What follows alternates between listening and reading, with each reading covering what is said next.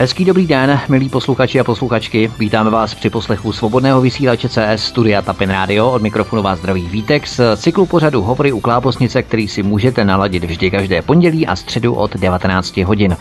A dnes tu u nás přivítáme Čecha, člověka, který žije v Manchesteru a který v Manchesteru žije už více než deset let, a tím je Dušan Skácel. Dušané, vítej u nás v rádiu. Zdravím, zdravím, no. Jak dlouho působíš, Dušané, v Manchesteru? Prozrať nám na začátek. No, jak jsi říkal, deset let, ale já jsem tady pouze dva roky. Já jsem předtím byl na, na jiných místech uh, U K a jsem tady devět let, no. Tak řekněme v Anglii přes deset let uh, v podstatě. A kde všude předtím se byl, nebo kde se bydlel? Než tak já jsem začínal v Leicesteru, uh, potom jsem se přestěhoval do Londýna, z Londýna jsem se přestěhoval zpátky do Leicesteru, pak jsem byl v Bedfordu, z Bedfordu jsem se přestěhoval do Severního Jirska, kousek od Belfastu. No a v tom poslední štace teda byl Manchester a vždycky jsem tam byl, jako všude jsem byl více než rok, v Manchesteru jsem teda více než dva roky. Jo, takže to je jiné světoběžník, ale britoběžník. Britoběžník, no. A no. Takže máš docela takový přehled o britských městech, řekněme, jakým způsobem to vypadá, v sousedních městech, řekněme, nebo counties, hrabství v Británii. No. Co tě přivedlo do Británie? Touha po změně prostředí nebo snaha o zlepšení finanční situace, lepší pracovní podmínky, uplatnění než u nás? Co to bylo? Abych byl upřímný, já jsem v podstatě se, jako tak jinak jsem, jsem si přál se podívat za hranice už jako od, od dětství. Pak se mi to nějak nedařilo. No a pak jednoho dne nastala situace, že jsem byl bez práce a tak jsem si jako říkal, že v takovém tom, po takovém tom marném hledání pořádné práce v Praze, kde jsem tehdy bydlel, tak jsem si řekl, no co takhle to teďka zkusit, že jsem byl už jako bez partnerky, tak jsem sebral svých, svých pět švestek a vyrazil jsem a celkem uh, to byla docela zajímavá jako ta, ta anabáze. No. Hmm. A jaký dojem na tebe udělala Velká Británie po tvém příjezdu bezprostředně? Měl jsi z toho dobrý pocit tého rozhodnutí, které jsi učinil, anebo jsi pochyboval? Já jsem hodně adaptabilní a vzhledem k tomu, že jsem si prošel spoustu věcí, včetně vojny, tak, tak já, já ne, nejsem jako uh, nakloněn tomu všechno posuzovat podle prvního jako dojmu. Ale eh, od prvního okamžiku to bylo jasný, že to není to, co si, my, si, si jako my myslíme, že, že je. Je to prostě jinak všechno.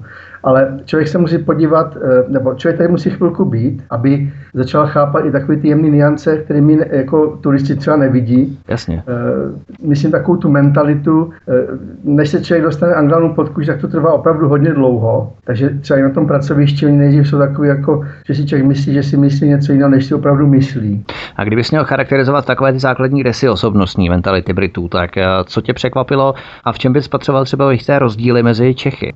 Oni mnohdy mají uh, mentalitu hodně podobnou nám, když třeba vezmeme v potaz, já nevím, Monty Python circus nebo, nebo prostě jejich styl humoru, ale v mnohým uh, jsou, jsou hodně odlišní, třeba v určitém vnímání uh, uh, takových těch věcí jako... Já bych to řekl. Hodně těžko se to, se to, se to, se to specifikuje, jako definuje. Jsou Britové gentlemani, jak se o nich říká? jak, jak se to vezme? No, to je teď přesně ono, no. A zeptám se tě, setkáváš se nejen tedy v Manchesteru, ale i v dalších britských městech s nějakými Čechoslováky, pořádáte třeba i nějaké společné aktivity v rámci komunity, pokud nějaká existuje v Manchesteru, Československá nebo i jinde, která města si navštívil? Třeba například v Manchesteru, jakož i jinde, ale v Manchesteru teďka tady česká komunita je.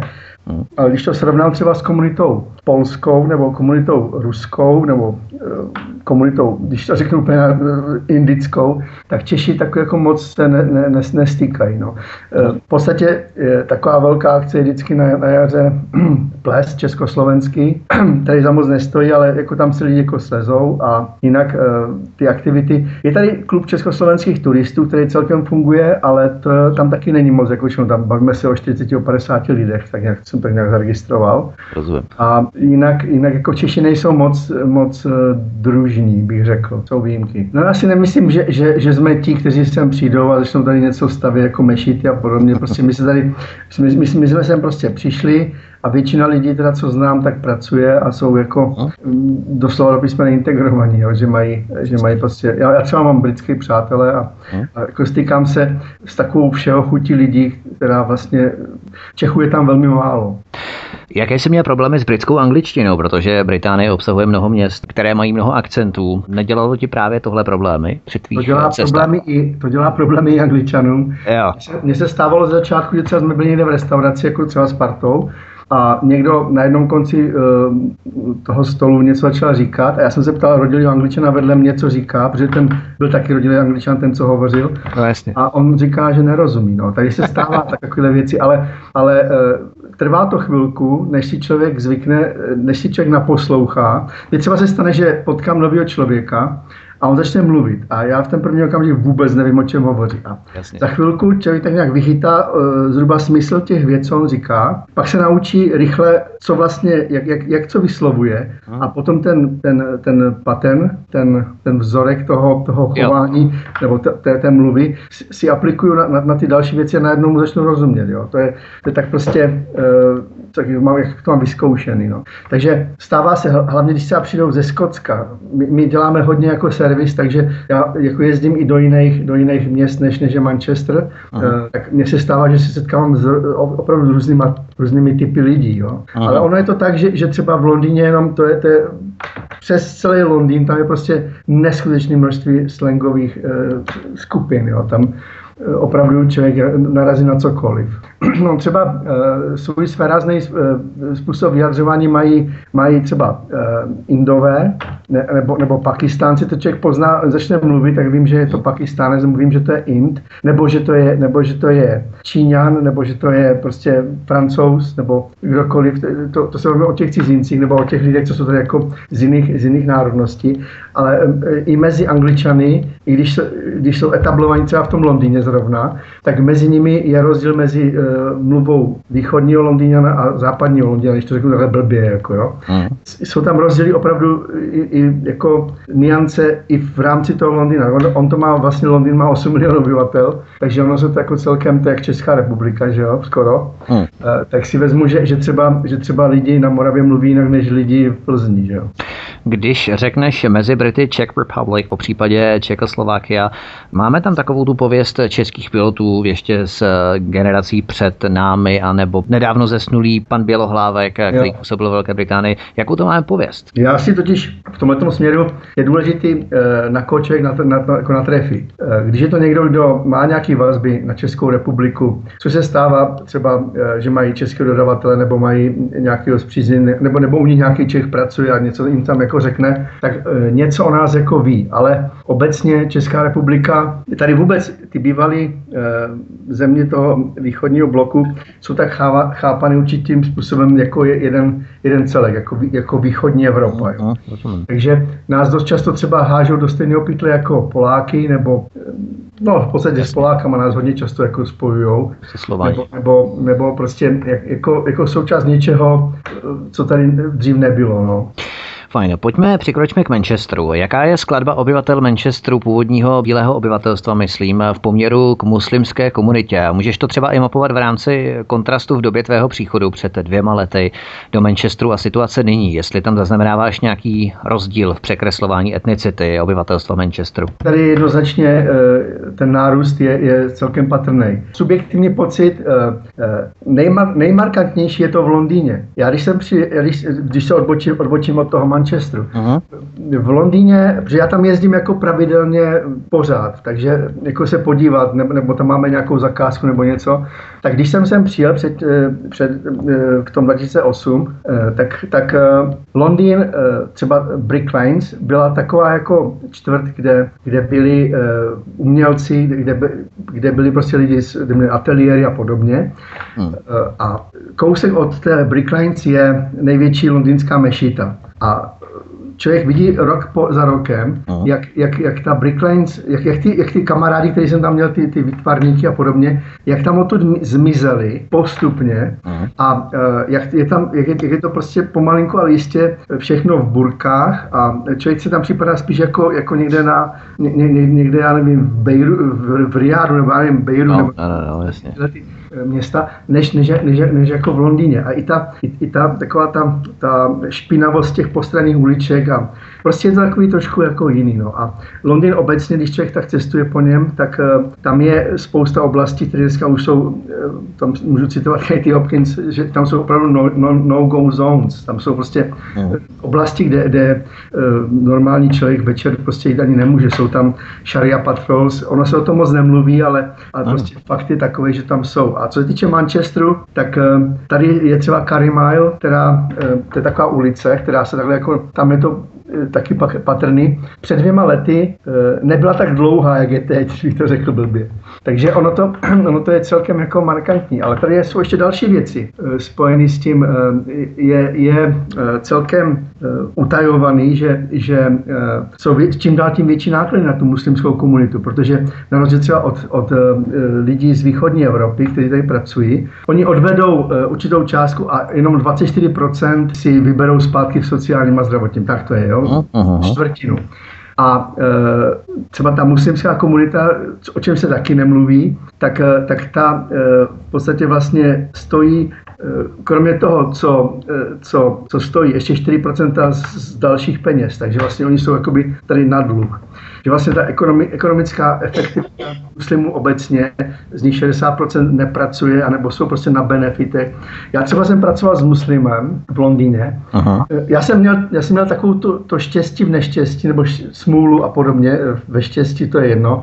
Hm. Já když jsem, já když jsem přijel do, do Anglie, tak jsem, tak jsem tu angličtinu moc jako neuměl a já jsem jako povoláním strojař. Ale nemohl jsem najít práci ve svém oboru, protože jsem jako nebyl schopen komunikovat pořádně. Teď už, teď už jako tu, tu práci v oboru mám. Ale tehdy jsem dělal řidiče z význího vozíku a pracoval jsem ve skladu v mrazírenském takovou podniku, který vyráběl a zmražoval dezerty, Noble Desert, je to, je to kousek od Black Horse. A já jsem byl na, na, tom, na, na, na té směně, jsem byl já, Čech, jedna Polka jako team leader a jeden Polák jako team leader ve skladu. Všechno ostatní byli čistokrevní muslimové. Takže já jsem vlastně byl, byl na směně asi s jedenácti lidma u sebe v tom skladu, kteří byli jenom muslimové. A tam člověk má možnost tu jejich mentalitu prostě vidět. A teď, když se vrátím k tomu kolegovi, jeden z nich, oni byli všichni takový, ale tady, tady ten jeden byl takový jako přímý, můj přímý spolupracovník, to mě zaučoval a tak dále, čili jsem s ním měl jako větší, delší diskuze a podobně. Tak on měl vlastně manželku, pak měl něco jako přítelkyni, což by v podstatě asi u nich doma bylo chápané jako druhá manželka. A měl asi sedm, sedm dětí a v podstatě vlastně on e, pracoval, protože nějakým způsobem asi chtěl být čistý před, před tím, před tím e, zákonem, nebo jak by se toho říct, ale v podstatě celý ten zbytek rodiny byl, byl na benefitech. Jasně. A e, oni získávají na benefitech neskutečné částky, to jsou prostě peníze, které normální pracující člověk v životě neuvidí. Jo. Aha. Protože právě díky těm, díky těm dětem. No. Jako ono obecně sociální systém v Anglii je hodně štědrej, jako když to srovnáme s jinými zeměmi. A takovej, takovej jako, že nekritizují, oni se bojí, aby náhodou nebyli rasisti, tak, tak v podstatě přijde Somálec, e, zažádá o azyl a dostane pětipokojový barák. Co se týče toho sociálního systému, rozlišují nějak Britové etnicitu anebo původ žadatele o tyto sociální benefity, sociální příspěvky, protože je asi nějaký patrný rozdíl mezi tou východní Evropou a mezi Afrikou nebo Ázií. Rozlišují tohle oni nějak, že zástupcům východní Evropy mají tendenci přidělovat méně? To je strašně zapeklitá otázka, protože oficiálně tady jako žádná taková jako věc nemůže existovat, protože by to bylo diskriminační. Ano, samozřejmě. Nicméně, nicméně, kdykoliv člověk vyplní nějaký dotazník, tak se nám ptají na etnicitu, na, na, na barvu kůže a další věci, jestli jsem Caucasian, nebo jestli jsem, já nevím, Afroameričan, nebo cokoliv, jakou mám barvu kůže, jestli to je jako hnědá, nebo, nebo krev a mlíko, nebo jak to tam mají, jo, jo. Káva, bílá káva, tak se, anebo, anebo jestli to je prostě mlíko, vode, cokoliv jako takového, ale, ale obecně se takhle jako netváří. Nicméně mají vytvořený určitý takový eh, posuzovací, jako, myslím, tabulku nebo něco. Mechanismus. Aha. Jo, kde právě určitým způsobem ty lidi, o kterých se bavíme, zvýhodňují. Samotní Angličani jsou tady taky tací, kteří to dokážou nádherně zneužít, ale samotní Angličani jsou, myslím, taky byti. Pak jsou teda byti, byti lidi z východní Evropy, no a kdo v tom umí chodit, tak se tady může mít hodně dobře, no. Když, je, když, je, když, je, když má ten statut jakoby uprchlíka a má rodinu s dětmi, tak se může mít sám neskutečně dobře, aniž by musel pracovat. Pojďme k Manchesteru, abychom se tedy zaměřili poněkud konkrétněji. My jsme to ladili poněkud ve všeobecné rovině, ale když se tedy překročíme k Manchesteru, jak je město Manchester velké, kolik má obyvatel a kolik procent tvoří muslimská komunita, abychom si utvořili nějaký komplexnější obrázek. Máš nějakou představu nebo nějaké informace? Tak já, já zhruba, zhruba, Manchester je zhruba velké asi jako Brno, ani půl milionu obyvatel. Mm. Ono to záleží na tom, jak se, jak, jak se to chápe, jako jestli, jestli to je jako jenom to centrum nebo Greater Manchester s těmi přilehlými rybníky. Jo. Já bych řekl, prostě tak, jako Manchester se uvádí, myslím, čtyři sta tisíc obyvatel, pět set tisíc, tak nějak. Takže, takže to je město takového, takového středního kalibru. Kolik je tady muslimů? Zase to je taková zapeklitá otázka. To nikdo totiž neví. Tady může být nějaký oficiální údaj, že třeba tady, já nevím, dvacet procent muslimů nebo deset procent, ale on nikdo neuvádí. Oni jsou takový, takovým jako způsobem takový jako kočovní. Jo? On má, má rodinu tady, kde třeba barák, kde je nahlášený kvůli nějakým důvodům, je tam nahlášených prostě třeba dvacet lidí a byli tam dva, protože tam berou určitý benefity. A ty sami lidi můžou být nalášeni ještě někde jinde pod nějakou jinou záminkou, já nevím, e, zas, aby tam měli nějaký jiný výhody, ne ty benefity, ale zase něco jiného. Takže, takže je to hod, hodně jako problematicky vůbec tyhle, ty, tyhle ty věci mapovat. Oni mají svoji kulturu, svoje chápání věcí a e, to absolutně nezapadá do našich, do našich, do našich e, způsobů chápání věcí. Hmm. Takže, takže tak si myslím tady, že ten základní jako e, crash, nebo teda ten, ten konflikt e, těch dvou e, té civilizace a, a, a islámské kultury.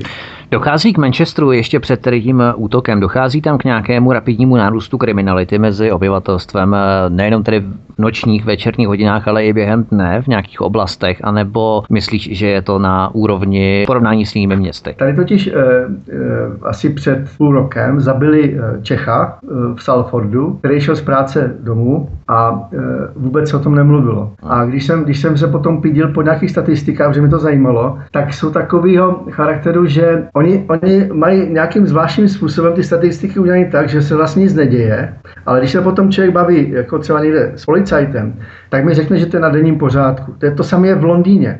V Londýně na denním pořádku, že jsou pobodaní lidi, že jsou lidi politi kyselinou. Ano, tak kyselina to... Jo, ale já nemám pocit, že by se o tom nějak vehementně mluvilo. Já nejsem dobrý příklad na to říct, jestli se tady cítím nebezpečně nebo ne. Já se ráno proberu, sednu do auta, jedu do práce, tam sednu do služebního auta, jedu někam, přijedu zpátky, jsem v práci, jo. sednu do auta, jedu, sednu do auta, jedu do posilovny, sednu do auta, jedu tam, jedu, jedu tam čili mm. já třeba nebyl jsem, nebyl jsem na, na koncertu té Ariany Grande třeba, protože to je absolutně mimo můj gamut.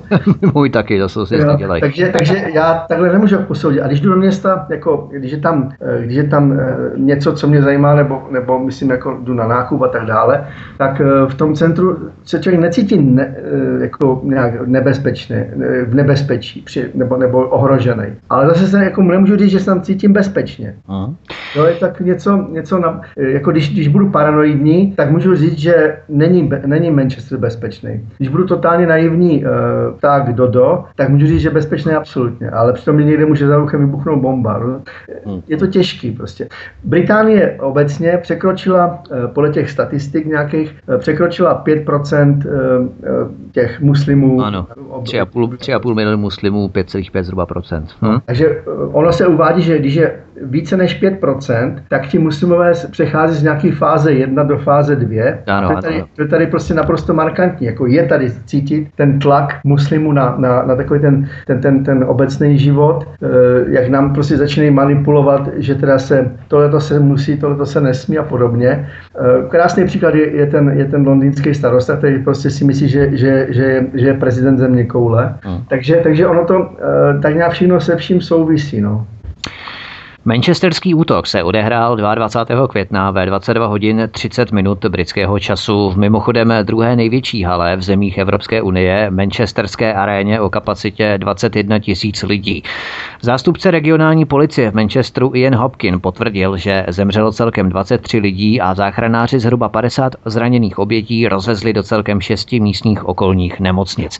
Kde jsi se v tu dobu vyskytoval nebo co jsi dělal? Vzpomeneš si během toho? No, to si vzpomenu samozřejmě.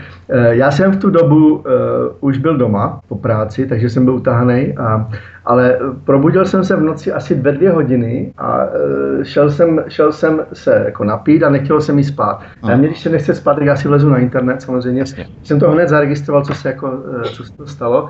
Já jsem začal brouzdat a zjišťovat a podobně, ale uh, naštěstí, nebo abych tak řekl, blbě pro tebe na neštěstí, nikoho ani v práci, ani, ani v mém okolí, tady tohleto jako osobně, nikdo z jejich rodin a podobně nebyl, nebyl nějak zasažen, čili já nemám tady k tomuhle tomu nějakou osobní uh, informaci. Jenom vím obecně, že, že uh, co takhle člověk sleduje, že teda, uh, je to asi hodně, hodně, hodně blbý, když holka odejde na koncert a už nepřijde, že jo, to má, že jo.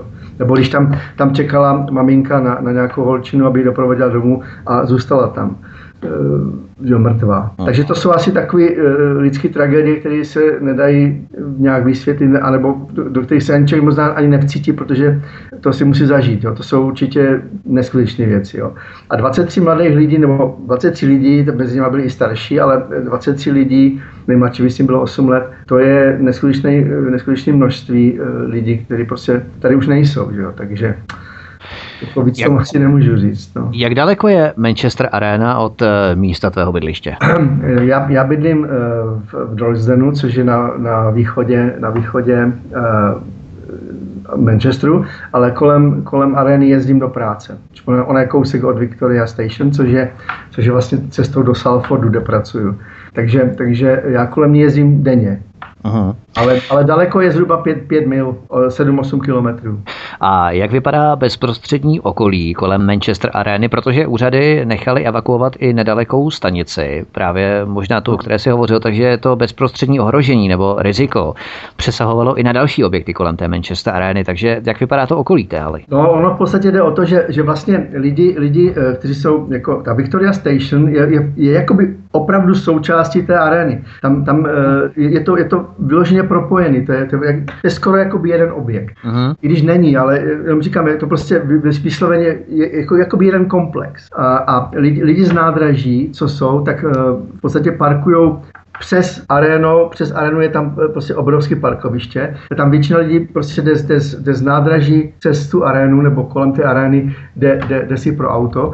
Takže to, to uzavření vlastně toho širokého okolí má, má svou logiku, protože pokud tam byl nějaký útočník a mohl být nějaký komplice, nebo tam mohly být nastraženy nějaké bomby, jo, tak by to asi ovlivnilo i to nádraží. Jako pokud by tam něčemu došlo, protože mohlo třeba přes to nádraží utíkat, nebo mohlo utíkat na to, na, se jenom k tomu parkoviště, tam se, se s někým zase ještě poměřit. Takže to okolí, je tam velice rušná křižovatka, hmm. kde se vlastně jezdí do centra, čili takový docela velký provoz a v rámci toho koncertu, když tam odchází dvacet tisíc lidí, tak to asi je taky pěkně na chod, jo. Ten samotný výbuch se odehrál ne přímo ve veřejném prostoru haly, ale mimo hlavní koncertní sál, ale zdravotníci hovořili o skutečně devastujících zraněních lidí, jakoby dotyčné osoby zasáhly šrapnely. Jeden muž vypověděl, že ho ta tlaková vlna odhodila deset metrů daleko, další zase, že výbuch otřásl celou vstupní halou té Manchester Areny. Víš, nějaké podrobnosti, když začínaly přicházet první informace, které byly samozřejmě kusé, fragmentovité, jak to vypadalo třeba přímo na místě dění? Tak já to mám samozřejmě zprostředkovaně, ale zase jako, jako od lidí z odboje, protože jsme, jsem se bavil prostě s lidmi, kteří tam se bavili s lidmi, kteří tam byli přímo účastní, uh-huh. tam dělali reportáž třeba, tak, tak tam šlo o to, že, že, ten, že, že ta nálož, kterou měl ten dotyčný na sobě, byla vlastně, to byla výbušnina a lepící páskou k tomu byly připevněny hřebíky, kusy skla, prostě kousky železa a podobně. A vlastně celá, co je to bylo jako, jako takový, takový slepenec všeho možného, co, co může poškodit hodně, hodně jako při výbuchu tělesní orgány. To, to, že se to stalo mimo tu, tu hlavní arénu, to je právě, to je právě to, co, co, co, v čem ten terorismus, což je vlastně islámský způsob boje, jak byli garilovi, že jo, jo. partizáni za druhé světové války, že e, islám s námi je ve válce, my to ještě nechápeme, ale on je, tak e, to je prostě jejich způsob boje, teror. E, soustředit se na ty nejslabší a podobně.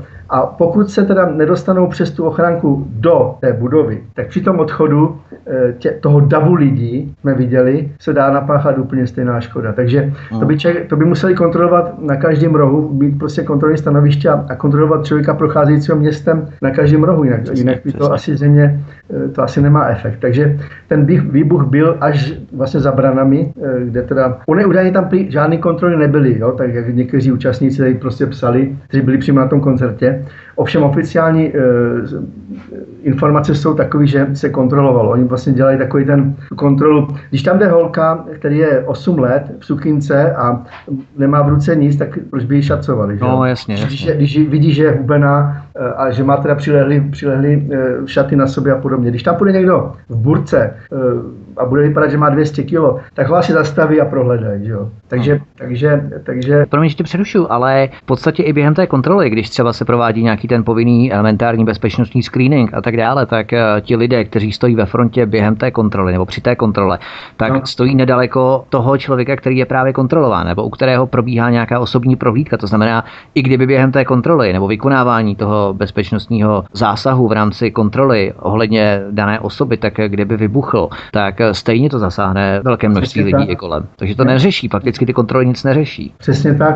Ono v podstatě, když by, če, kdyby, kdyby chtěl udělat ten teroristický útok, stačí se jít podívat, já jsem, já jsem tady kousek od uh, Etihad Stadium, já tomu říkám, to je Etihad, jo, ten uh, Manchester City, jo. tak, tak, tak tam, když se člověk dívá, když tam jdou na zápas, tak to To je, to je narvaná vlastně ta, ta, ta, ta příjezdová komunikace lidmi, jak, jak tam prostě Aha. jdou. No tak tam, kdyby někdo šel, to ještě před kontrolou, pozorňuju, jo? Jo, jo, rozumím. Tak tam, Aha. kdyby někdo prostě šel s nějakou trhavinou, kdyby ho bylo víc, kdyby utvořili nějaký obrazec, tak tam nadělají takovou, takový masakr, že, že, že, že se to nespamatujeme z toho. Jasně, jasně. Že, že to je přesně ono, jako. To, jak říká, jak říká Tommy Robinson teďka, jediné řešení je internovat a deportovat. Přesně tak, masová deportace. Repatriace, on se to taky vznešeně nazývá repatriace. Ale na místě zasahovala i pyrotechnická jednotka, která zhruba dvě hodiny po tom výbuchu provedla řízenou explozi neznámého zařízení poblíže haly, takže to ohrožení přetrvávalo i dál. Jak na to reagovali lidé, Britové, se kterými se pouštěl třeba do řeči? Britové jsou neskuteční jeleni. Oni totiž, oni totiž jakoby žijou, jak kteří ovšem. Třeba moje generace, ta zase nebyla na tom koncertě, tak ta je jiná, ale jasně. Jako lidi, lidi kteří, kteří, jejich babičky ještě byly třeba nevím, ve válce, v druhé světové válce. Ale jako ty mladí, ty jsou, zaprvé jsou vychovávaní v tom multikulturním duchu. A tady bych rád upozornil na jednu věc. Všichni říkají, že multikulturalismus nefunguje a tak dále. On nefunguje s islámem. S islámem totiž nefunguje vůbec nic. Ani islám s islámem nefunguje. takže, takže, takže když bude sunita a šít dohromady, tak se tam prostě zavraží tak jako tak. Takže když jsou prostě dvě, dvě skupiny islamistů někde, jedni budou z Ghany a druhý budou z, ze Somálska, tak se taky povraždí, nebo, nebo to je jedno prostě. Já jsem pracoval v Africe a v Nigerii islamisti, tam prostě, když přišli třeba k nám, jako do Kamerunu, tak ty se nenáviděli úplně až, až za hrob, úplně bezdůvodně, tak jak když islamisti nenávidí Židy. Takže my si ty konflikty z těch ploch tisíce kilometrů převezeme sem a svezeme je vlastně do ploch, já nevím, pár desítek kilometrů v podstatě. No, no. A dáme je do jednoho internačního tábora ještě, a ještě s křesťanama. Jo. Ano. Jo, to, to se prostě děje. Jako a, a, a to, to, že, to, že třeba oni při tom transportu ze severní Afriky vyhazují křesťany z lodí, to je taky, taky pravda, která mm, se, mm. se zamlčuje. Ale vrátíme se teda k tomu, co se, co se jako ptal. Ano. Teď, jo, tak, tak multikulturní výchova, to znamená, ty děcka jsou od, od dětství Ve, v nějakém kontaktu s lidmi, v burkách, ve škole, rozumíš, tam je, tady když půjdeš na vysokou školu, když jsem tady, jako my, my dodáváme zařízení do pro vysoké školy, taky. Takže tam, tam učí prostě baba v burce. Jasně. Tak um, oni samozřejmě ví, že, že, že ta Fatima, že to je tak, tak úžasná baba, ona si s nima až zažartuje a všechno. To že, to, že reprezentuje, to, že reprezentuje islám, tak pro ně to je, islám je teda taky fantastický a úžasný. Je to forma džihádu, vzdělávacího džihádu, no, takzvaného. To je to, to, co teďka se děje u nás na školách v Česku. Ano, no, ano, vlastně ano. Se snaží to tam takhle implementovat. Mm. No, takže já když to vezmu, je to to samé, jako když jak moje máma Obama třeba byla, byla v, kom, v K S Č, jo?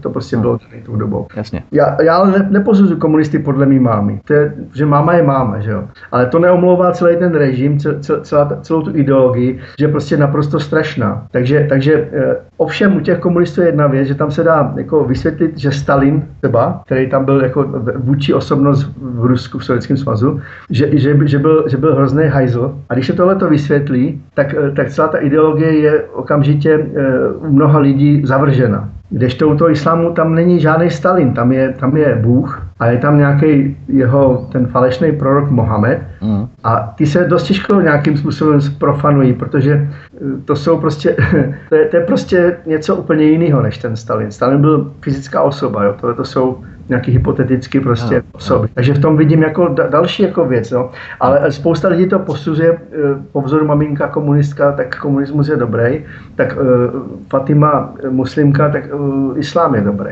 No. No.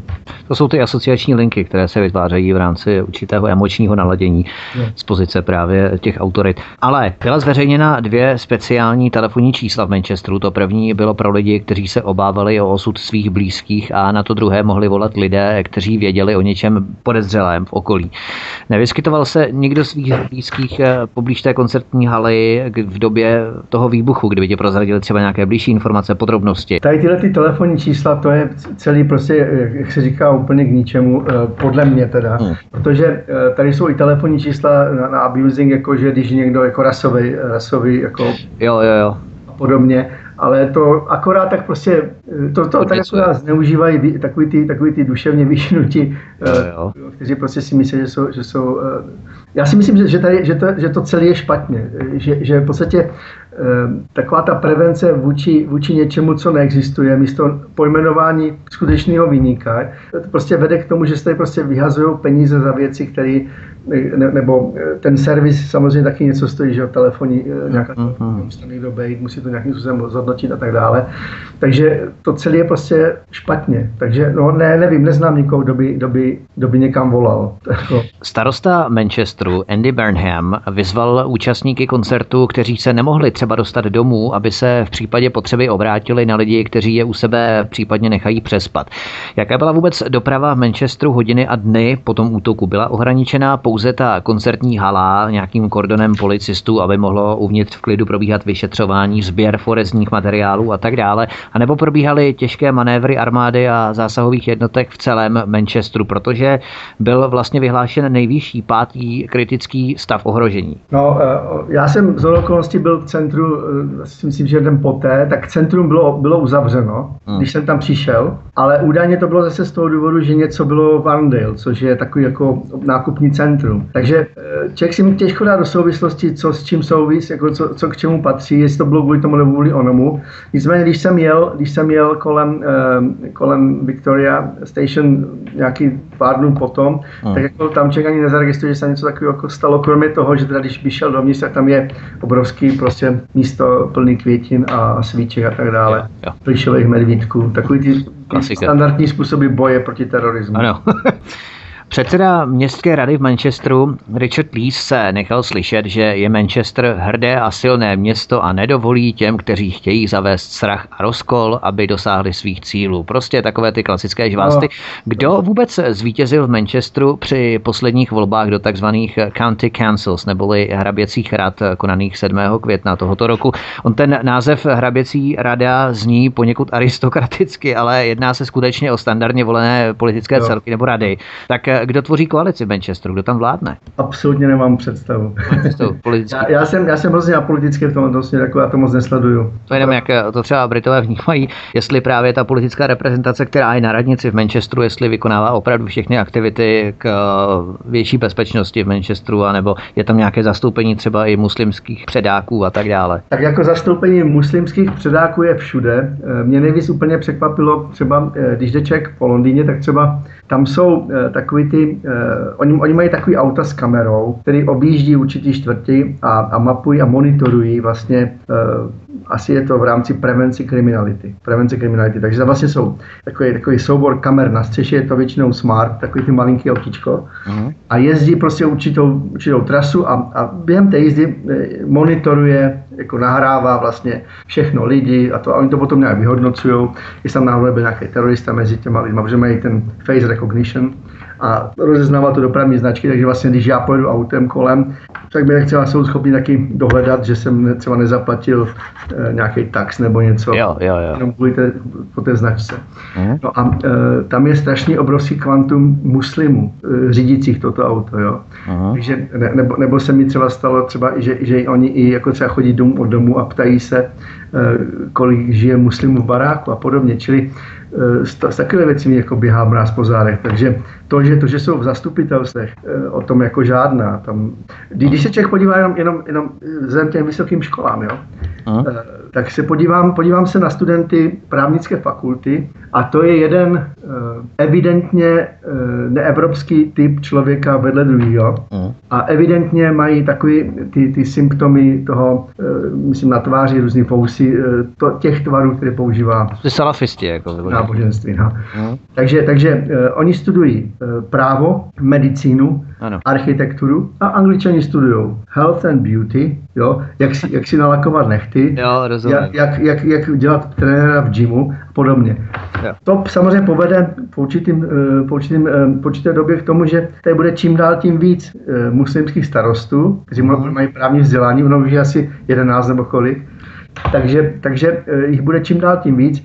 Oni jsou naprosto perfektní v tom, jak se obhájit v té, v té svoji... Přesně, protože oni budou mít svoje právníky, svoje doktory, Přesně. vlastně komplet všechno zajištěný v rámci svojí kultury. Oni, oni, oni říkají, vlastně muslimské bratrstvo řeklo, že, nebo to jejich hláška je, že, že vaším právem vás dobudeme a naším právem vás zničíme. To je dobře, že jsi na to poukázal, to je přesně ta tendence, která tu vzniká právě v rámci vzdělávacího džihádu. Ale vrátíme se ještě k Manchesteru. To školství potom tady určitě taky probereme. To je nesmírně zajímavá stránka právě britského školství a britského systému. Sebastian Gorka, což je Brit a zároveň poradce amerického prezidenta Donalda Trumpa, na svém Twitteru napsal, že by tento hrůzný čin v Manchester Areně mohl souviset s vraždou britského vojáka Lee Rigbyho, kterému usekli hlavu přímo na ulici islamští extrémisté. A to proběhlo v ten týžden před čtyřmi lety. Myslíš, že na tom něco bude? Čertví, jako Hmm? Já, já, do hlavy, já do hlavy islamistům jako nevidím, ale uh, oni mají takový... Když se vyšívají spoj... právě v těch různých uh, výročích no. a, a tak dále. No. Přesně tak, tady ta, taková ta, jejich, ta, ta symbolika si myslím, že pro ně v tomto směru jako ve vztahu k Alláhovi je určitě hodně důležitá, takže si myslím, že tam bude nějaká vazba, i když čert ví, ale... ale uh, pochybu, že Ariana Grande si plánovala koncert na, na, na, na výročí Rigbyho, čili já si spíš myslím, že to bylo jako na, orientované na tu, na tu Arianu, protože jsou tady nějaké zprávy, že údajně byly informace, že se něco chystá ve vztahu k Ariane Grande na tom a že se to prostě hodilo pod koberec. Takže spíš si myslím, že to nemělo vztah k tomu Rigbymu, že byla jen zhoda okolností, ale, ale že to bylo spíš takhle. Ale Ariana Grande jsou informace, že se vymezovala právě proti politice Donalda Trumpa během jeho volební kampaně, takže spíš by mohly být zajedno právě s určitým multikulturalismem. To je totiž, teďka si ukázal přesně jednu věc. My máme tuhletu logiku, to je naše logika, naše evropská logika. No. Oni na tuhletu logiku kašlou, je, je nezajímá. Já nebude zajímat, když tam půjde jeho máma, jo, v tom davu, kde, kde to, kde to no, no, no, no, no, to je pravda. Pro ně je důležitý zaútočit na nejslabší článek.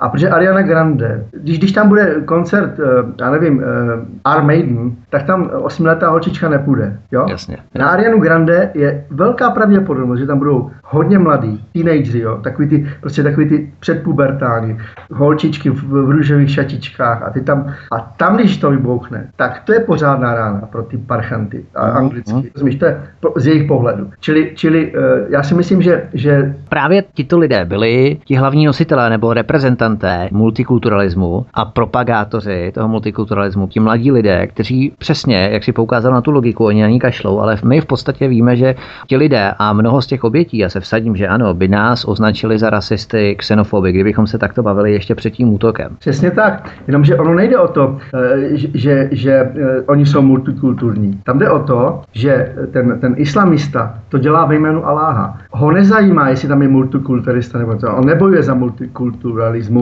On, on bojuje za islám. A pro něho každý, kdo není muslim a není muslim toho jeho ražení, je infidel, eh, jak oni tomu říkají, káfir, jo? Jo. Je, je, je, to, je to méně hodnotný člověk. Oni nás vůbec považují za méně hodnotný. To člověk, když s nima pracuje člověk, tak to prostě vidí. Oni, eh, oni nás považují za, za absolutně nečisté, jo? Nečisté lidi. Já třeba řeknu takový příklad. No, teď jsem se chtěl zeptat například, no. Dis- diskuze, diskuze. Oni si mejou uh, zadnici, když jdou na záchod, tak on si tam prostě veme konvičku a místo, aby se utřel toaletním papírem, tak se umyje rukou, do té konvičky si naleje vodu a tak se jako umeje, jo. Zdravíme Martina Konvičku mimochodem. No, já tam chci říct jednu věc. Já jsem pracoval v potravinářství. Když tam přišla kontrola, tak tam byl takový speciální uh, rituál, že oni letěli do, do, do všech hajzlů a umývali kohoutky a, a všechno kliky, aby tam nebyly stěry uh, plný těch fekálních uh, ba- bakterií, protože jo. Oni na co sáhnou potom, tak na tom jsou ty, no, ty, ty, ty nevhodné bakterie. Jo, jo, jo. Jo? Čili, čili, no ale, ale ta diskuze je taková, že my jsme nečistí, protože my si nemejeme zadek, jo? A jak probíhala ta diskuze třeba, když jsi s nimi pouštěl do nějaké, nechci říct přímo teologické debaty, ale určitě jsi s nimi vedl nějakou diskuzi, nějaké debaty na té všeobecně laděné úrovni, tak jak jsi dospěl k tomu přesvědčení nebo názoru, poznatku, že nás berou jako méně cenné? Jak oni to dávají najevo? No, oni to dávají najevo, eh, viděl jsi Gremlins? Ne. Gremlins to byla asi v osmdesátých letech taková jako, eh, taková, eh, takový film, myslím, že mě to mělo dva díly, to byli takový strašně roztomilí eh, mončičáci a když si je namočil, tak se s ní stali krvežižniví eh, vrazi. Neviděl jsi to? Ne, ne, ne. ne. Gremlins, to byl také docela populární. No tak nic, tak oni jsou jako tohle sto. Člověk si s nima baví a, a do určitý roviny je to naprosto v pohodě. Pak řekne něco, co se mu, já jsem třeba, jenom třeba na Lálu jsem ukázal prstem, prosím tě Lál, a on okamžitě na mě vysvětloval, ty na mě neukazuj prstem, to je neslušný, to si, to si nemůžeš dovolit. Já říkám, jako proč? No to, to, to prostě, v, na, v naší kultuře to prostě je nepřijatelné. Já říkám, no ale tady jsme v Anglii. No, no, to jako v žádném případě tady ne, ne to, to, jo.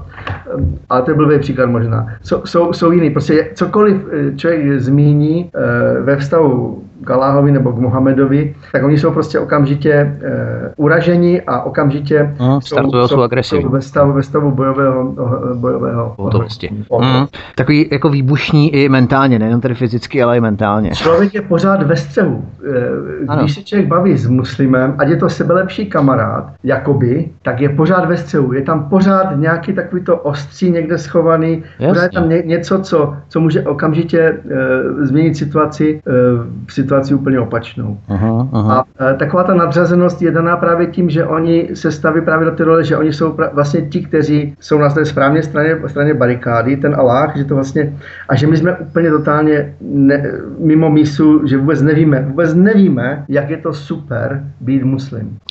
Na povrch se darou docela další zajímavé protichůdné informace. Bombu tedy odpálil dvacátého druhého května ve dvacet dva třicet muslim Salman Abedi a pár hodin na to, ve dvě hodiny třicet pět minut ráno britského času, uvedla N D T V prostřednictvím Washington Post, že američtí představitelé pod podmínkou anonymity identifikovali útočníka Salmana Abediho. To bylo v době, kdy britská policie a bezpečnostní služby odmítly jakkoliv komentovat, koho oni považovali za pachatele. Zaměřila se i na tohle slovutná B B C nebo Sky, jak je možné, že Američané dokázali během čtyř hodin ze vzdálenosti tři a půl tisíce kilometrů pozitivně pachatele identifikovat. No, to je totiž daný tím, že, jak jsem řekl, že, že tam už byly ty informace předtím, které vlastně byly ignorovány. A tady jsou obrovské vazby, ačkoliv se o tom taky nemluví. Třeba kolega v práci teďka, co, co mám, tak to je muslim, indický muslim, taková rarita. Jo. No, když ono je tam už teďka skoro víc než těch Hindů, těch, těch, Cígu. Prosím? Cígu. No a ještě jsou, ještě jsou ti, ti další. Aha. Ne, ne buddhisté, ty to nejsou. Já si vzpomenu. Jo. No nic. Tak, Hindové, ne? Myslíš Hindové? Je, ještě jednou? Hindové? Hindi, jo. jo, jo. Takže on není hinduista, ale je, ale je muslim. A on má obrovské jako kontakty v, v Kanadě. A víceméně rodinu má tam i tady. A mezi kanadskými imámy a britskými imámy je velice jako blízké pouto, úzké pouto, i ve vztahu k terorismu. A kanadští imámové mají zase úzké, blízké kontakty s americkými imámy. Aha. A američtí imámové v kontextu s tímhletím jsou sledovaní, tím pádem jsou sledovaní F B I, jsou sledovaní i, i kanadští a i, i, i britští. Jak jsem říkal, na koncertě už bylo avizovaný, že na tom koncertě se něco stane hodně dlouhou dobu předtím. Aha. Jo? A nic nedělo. Či já si myslím, že tak, jak Britové věděli, že ten člověk, který tam se odpálil, že byl vlastně už na listině a oni tady nechávají chodit asi tři a půl tisíce těch, těch, těch radikálů a jenom je, oni tomu říkají monitoring, že monitorují jenom. Jo? No, no, no, no. no. A ona, ne, dostaneme. Jo. Takže, takže já si myslím, že, že, že ten výsledek toho, že, že, to, že to jako zjistili, kdo to asi byl, byl, byl výsledek tady tohle toho, že, že vlastně mají, mají ten monitoring zmáknutý tímhletím směrem. No. To je propojení. Mimochodem, jaká byla reakce na ten útok policií, protože abychom si udělali takový komplexní obrázek, jak se bojuje v Británii proti terorismu, tak policie už zahájila vyšetřování proti fejetonistce Mail Online Katie Hopkinsové, ano. Poté, co ta prohlásila, že v reakci na teroristický útok hřebíkovou pumou zaměřený proti dětem odcházejícím z koncertu Ariany Grande je už zapotřebí, aby se chlapi západu domáhali aktivity. Theresa Mayová, britská premiérka, se také nechala slyšet, že internet a alternativní média speciálně budou tvrdě regulovány, takže my se to budeme koupat v krvi jako dobytek na jatkách a pokud se odvážíme vůbec proti tomu vystoupit, vymezit se proti tomu, tak ještě riskujeme pokutu nebo uvěznění, takže to je to blaho naší demokracie a svobody projevu.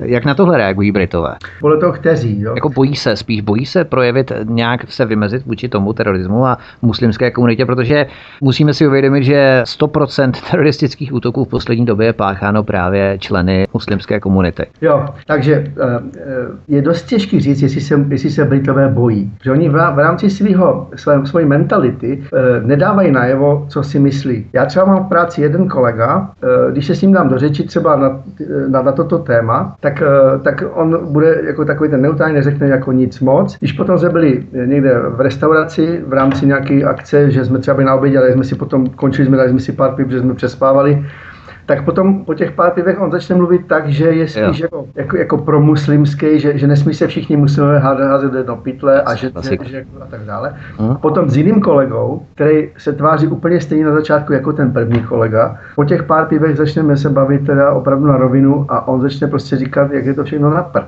Takže, takže e, fakt člověk nevi, do, do nich člověk nevidí, musí, musí je znát osobně, musí s nima být v denním kontaktu a pak, když to po nějakém čase, když si získá tu důvěru. Já třeba tady, co mám ty kamarády, tak ty jsou všichni prostě nabroušení jak, jak, jak, jak, jak, jak, jak břitva, jo, na, na, na muslimy. Takže no. Zase, říkám, v rámci odboje se stýkám s lidmi, kteří jsou už tak jako, se říká, naladění, jo. Ta Katie Hopkins není jediná, tady vlastně je další taková obětina je Tommy Robinson, potom lidi z Britain First, která má vlastně pověst jako nějaký extremistický nacionalistický skupina, přitom to jsou extrémní křesťané, ale mají nějakou, nějakou vizi prostě ten islám nějakým způsobem prostě potlačit a dostat pryč.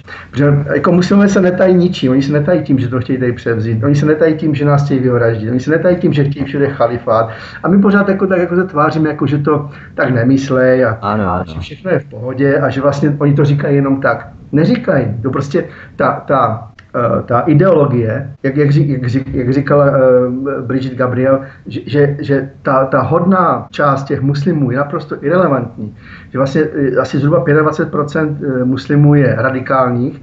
Tady, tady šedesát procent lidí těch muslimů řeklo, že, že, chtějí, že chtějí právo šaría, což je, což je absolutně v rozporu s naším právním řádem a vůbec tom naší mentalitou a vším. Takže, takže teď nevím, co jsem chtěl říct, no. Nevadí, my si dáme písničku, tak zhruba čtyřminutovou hudební pauzu, protože už jsme mluvili téměř padesát minut, možná je lehce přes, tak abychom si trochu odpočinuli. Posloucháte Svobodný vysílač, studio Tapin-radio, zdraví vás od mikrofonu Vítek a naším dnešním hostem pořadu Hovory u klávesnice je Dušan Skácel, Čech, který deset let žije ve Velké Británii, také v Severním Irsku, v podstatě je to Velká Británie, část vlastně Velké Británie, Spojeného království a nyní se usadil dva roky v Manchesteru a po písničce si povíme něco o dozvucích teroristického útoku v Manchesteru a podíváme se též na muslimy jako celek ve Velké Británii a rozebereme i aspekty ohledně školství a paralelně žijících komunit ve Velké Británii muslimského etnika. Takže zůstaňte s námi, po písničce zhruba za tři čtyři minuty budeme opět zpátky. Hezký večer. Hezký dobrý den, vážené posluchačky a posluchači, tak se vám tu opět vracíme. Máte nás tu zpátky v druhé polovině dnešního pořadu. Zdraví vás Vítek ze studia Tapin-radio na svobodném vysílači C S. Posloucháte pořad cyklus pořadu Hovory u Klápostice, jehož dnešním hostem je Dušan Skácel, Čech, který deset let žije v Velké Británii a nyní v Manchesteru. Povídáme si o dozvucích, o průběhu útoku v Manchesteru dvacátého druhého května tohoto roku. Dušane, víte ještě jednou u nás. No, já taky zdravím, no. Mimochodem, hovořili jsme tu o Manchesteru, ve kterém dvacátého druhého května zahynulo dvacet tři lidí, ale Ariana Grande, stejně jako Justin Bieber nebo kapela Coldplay, se rozhodli znovu v Manchester Areně vystoupit a uspořádat vzpomínkový koncert benefici na památku těch obětí, který se konal o dva dny později, v sobotu třetího června dva tisíce sedmnáct, co mě ale úplně ohromilo nebo zarazilo. Tak vstupenky na ten koncert se začaly prodávat ve čtvrtek prvního června a byly vyprodány po neuvěřitelných šesti minutách. Kapacita manchesterské arény je, jak jsme uvedli, dvacet jedna tisíc. Je to druhá největší hala v Evropě. Tak myslíš, že Britové podlehli jakési davové masové psychóze, kdy se prostě dobrovolně znovu hrnou do stejného místa, do stejného nebezpečí? Mně to přijde skutečně jako nějaké mentální davové přeprogramování mozku nebo šílenství. Prostě nedokážu to pochopit. No tak z mého pohledu zase jako nevíme, jestli to tak bylo, že jo, šest minut, jakých šest minut, že jo, jako od kdy do kdy, protože tam určitě... No, když otevřeli prodej po internetu, no, tak podle agenturních zpráv to bylo za šest minut. Já tomu rozumím, ale kolik, kolik těch lístků třeba bylo e, stranou pro nějaké ty oběti a podobně, že třeba to nemuselo být dvacet dva tisíc. No, to říkali, že bylo dvanáct tisíc e, zdarma právě pro oběti, pro pozůstalé a nebo pro ty raněné, ale oni v podstatě to museli zrušit, protože došlo k tomu, že se přihlásilo právě o zájem o ty lístky zdarma dvakrát nebo třikrát tolik lidí. Takže o to museli když, zrušit. Takže kapacita, no. Mm. Takže jak by si to vysvětloval, že lidé v podstatě znovu jdou do téhož nebezpečí, i když samozřejmě ty kontroly bezpečnostní rámy tam budou probíhat daleko intenzivněji, ale přece. Já, já opravdu nevím, tak jako já, já, já, do, já do hlav těch lidí jako nevidím a co se týče, říkám, za první nevím, jestli, jestli třeba to nebyl nějaký marketingový tah těch šest minut, ne, nevíme spoustu lidí, tam jako ne, nebylo tam žádný, žádný státní zastupitel, který by to jako kontroloval, takže i, i toto mohl být nějaký tah od těch, od těch sluníčkářů, že, to jako, že, že se to všechno semklo a že, že nás ten, ten neporazil. Já tady k tomu jsem strašně opatrný, tady těm, těm, těm věcem v rámci se, sebe sama, jo? Že, že něco posuzovat, jako že teda to je paráda, že teda nás ten islám neporazil. No, a věcí, no, no. Že šest minut a podobně, ale, ale pokud tomu tam, pokud tomu tak teda opravdu bylo, tak je to teda na, na, na palici, no. No, my jsme tady shlédli právě to líknuté video ze C N N, kde si tam vlastně připravovali tu demonstraci muslimů proti těm útokům, no, v Londýně. Já nevím, jestli to viděl nebo neviděl. Viděl, viděl, viděl, no. To je mazec, no. no. Takže takto pracují korporátní média a vytváří falešnou iluzorní realitu v podstatě, nebo virtuální realitu. Ale tam nastávají takové paradoxy, kdy na jedné straně ti návštěvníci koncertu tvrdí, že si za žádnou cenu nechtějí nechat vzít ten jejich způsob života, protože o to právě těm teroristům jde, ale zároveň ta Manchester Arena byla obkroužená masivním kordonem policistů, policejními vozidly, nad halou přelétávaly policejní vrtulníky, důkladné prohlídky a kontroly detektory při vstupu do haly. Policie dokonce vyzývala návštěvníky, aby sebou nebrali žádné tašky, aby se ty kontroly zrychlily a tak dále. Tak jestli tohle je ten způsob života sluníček, který si nechtějí nechat vzít a který nám slibují do budoucna, no, tak teda děkuju pěkně. No, tak asi tak si to oni představují, no, že v podstatě vlastně e, zavřou oči před tím, co, co, e, co to stojí, e, udržet ten, ten způsob života, jak ten, ten, ten hypotetický způsob života předchozího e, vlastně e, období, že, že vlastně na to, abychom žili stejně, budeme vynakládat stále více a více prostředků a přesto budeme ve stále, více, ve stále větším a větším nebezpečí. Tak no, jak tak. Jo? tak. Pokud, pokud e, tam bude stát kordon, tak ten, ten, ten terorista se může vyhodit do vzduchu před tím kordonem. Přesně nebo tak. Se může vyhodit do, do vzduchu někde v autobuse nebo v tramvaji, když se tam pojede. Může být cokoliv, cokoliv. Uh, uh, to Já jsem dneska z okolností sledoval, e, nebo ne včera, uh. nastoupil jsem do autobusu a nastupovala tam muslimka v hábitu, komplet zahalená, jenom měla tankovej ten průzor, takovej ten na oči. Že vlastně oni nemůžeš vědět, jestli to chlap nebo ženská, že jo? Přesně tak. Taková hodně přítěle a tlačila kočárek, kde sedělo teda jako děcko a měla tam takový obrovský tašky jako pod tím, pod, pod tím děckem, měla, měla v, tom, v tom košičku obrovskou tašku. Jo. A tak jsem, tady, tak jsem tady koukal a říkal, no tak tady by tam měla bombu, tak ten dvoupatrový autobus půjde prostě do, do Kopretin hmm. a nikdo z ničím nenadělá. Prostě nastoupila, sedla si tam do prostředka vlastně do, ve spod. Jasně. Ideální místo. A, a tak si člověk říká, jako, k čemu všechny ty, ty, ty věci jsou, když ten autobus bude plnej, mm. tam nějakých nevím, osmdesát lidí, kteří prostě tam zahučejí, že jo. Tak jsem si sedl kousek k ní, abych tam nerychle za sebou, říkám. Jsem no, trápil, no, no. Někde v nemocnici na kapačkách. Až docela takový pud sebezáchovy koukám tady, že abych se odsunul co nejdál možná. Tak tam pud sebezáchovy, buď můžeš vystoupit, což jsem udělal na další zastávce, když jsem vystupoval, ale, ale, ale jako ten, ten, ten pud sebezáchovy je takový, že tam bys nic nenadělal, tam bys možná byl za ně míň nebo víc, že by se možná trápil čtrnáct dnů někde v nemocnici. Teď byl, byl pumový útok, že jo, v autobuse v, v Londýně. Mm. Tam to vybuchlo, myslím, v horním patře, takže, takže to, ale když to bude ve spodním, tak si myslím, že to bude konečná, tam to prostě mm. půjde do kopru celý. V tom vagónu, co sebou ta muslimka táhla, možná měla potravu pro den pro jejich sedm dětí. No, no. Ale mimochodem, těsně po tom manchesterském útoku mě pobavily komentáře některých amerických celebrit, které se všechny vymezovaly vůči Donaldu Trumpovi, nejprve jaký je to rasista, xenofob. Třeba Katy Perry prohlásila po tom manchesterském útoku, že měla zlomené srdce kvůli Arianě a rodinám, které na tom koncertě byly, a zoufala si nad současným stavem světa. Nebo zpěvačka Pink komentovala událost jako srdcervoucí. Tak to jsou přesně ti, kteří horují pro multikulturní model uspořádání světa a pro neřízenou migraci. Oni by možná mohli hromadně složit nějakou semknutou písničku o této stránce multikulturního obohacení možná. Já bych měl lepší nápad, to, co řekl jeden americký voják z Afganistánu. On říkal, ať se, se semknou tyhle, ty, tyhle ty, uh, vítači, nebo teda ti obhaj, obhaj, islamofilové, a ať udělají koncert někde v nějaké krutě islámské zemi. Ano, ano. A, a říkal právě, že, že, by, že by možná přišli, pokud by se teda vrátili, by možná přišli na to, proč to je špatně, no. Při londýnském útoku na Borough High Street policie vůbec poprvé použila nové varování určené pro případ podobných útoků. Občany na sociálních sítích vyzývala, aby z oblasti utekli, ukryli se a zavolali policii.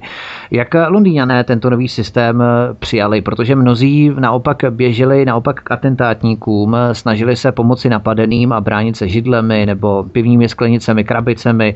Třeba i Manchesteřané, nebo jak se říká, Londýňané, Manchesteřané, Manchesteráci.